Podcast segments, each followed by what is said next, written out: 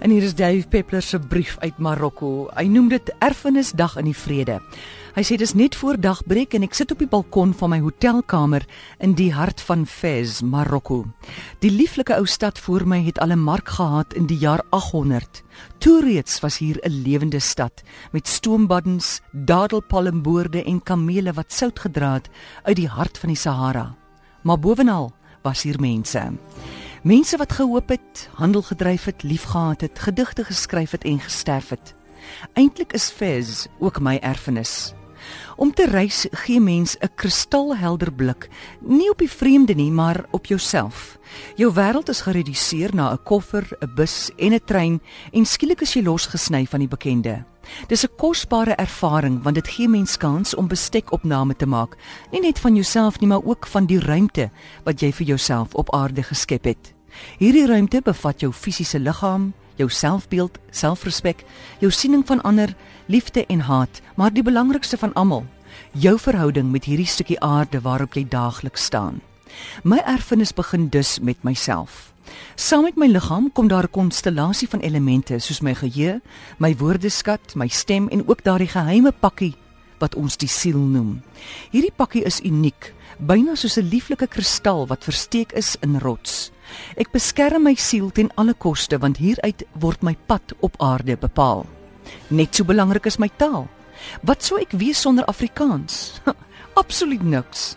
Gee my blindheid, laat my ore verdof, neem my smaak weg. Maar los tog net asseblief my stem. Met my stem besing ek die wêreld. Kan ek my liefde aan mense en landskappe oordra en kan ek my dank aan die heelal oordra. Hoe geseënd is ons nie met geheue nie. Los my in die skadu van 'n witgatboom in die Namib en ek kan enigiets oproep. 'n Skildery van Gauguin, 'n strofe van 'n gedig, die gesig van 'n geliefde, maar altyd is hierdie beelde gekoppe gekoppel aan woorde. Juist daarom is die Woordeboek van die Afrikaanse kultuur so kosbaar, opgesluit in een gebou en 'n pragtige reeks boeke is my geliefde Afrikaanse woorde. Daar is geen groter eer betoon aan jou erfenis om juis die wat woordeboek te gebruik en te ondersteun nie. Borg Afrikaanse woord en maak dit jou eie.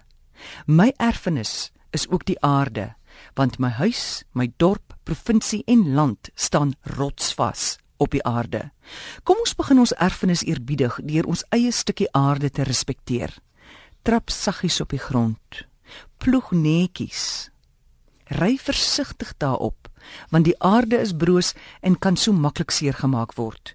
Onthou elke dag dat soos by die mens behou die aarde sy letsels.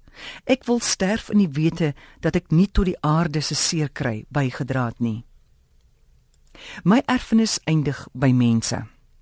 My broers en susters is tot veel domheid, wreedheid en ongeërgdheid in staat. Maar kyk krities na jouself en wees eerlik. Ons maak foute daagliks. Erfenis beteken dus dat ons moet glo dat mense tot groot nobiliteit in staat is. Respek aan ander is die basis van 'n beskaafde bestaan en ons moet dit altyd onthou. So, hoe sal ek vandag my erfenis vier? Ek gaan 'n blaar van 'n peperboom in my hand hou. Ek gaan 'n vreemdeling beleefd groet.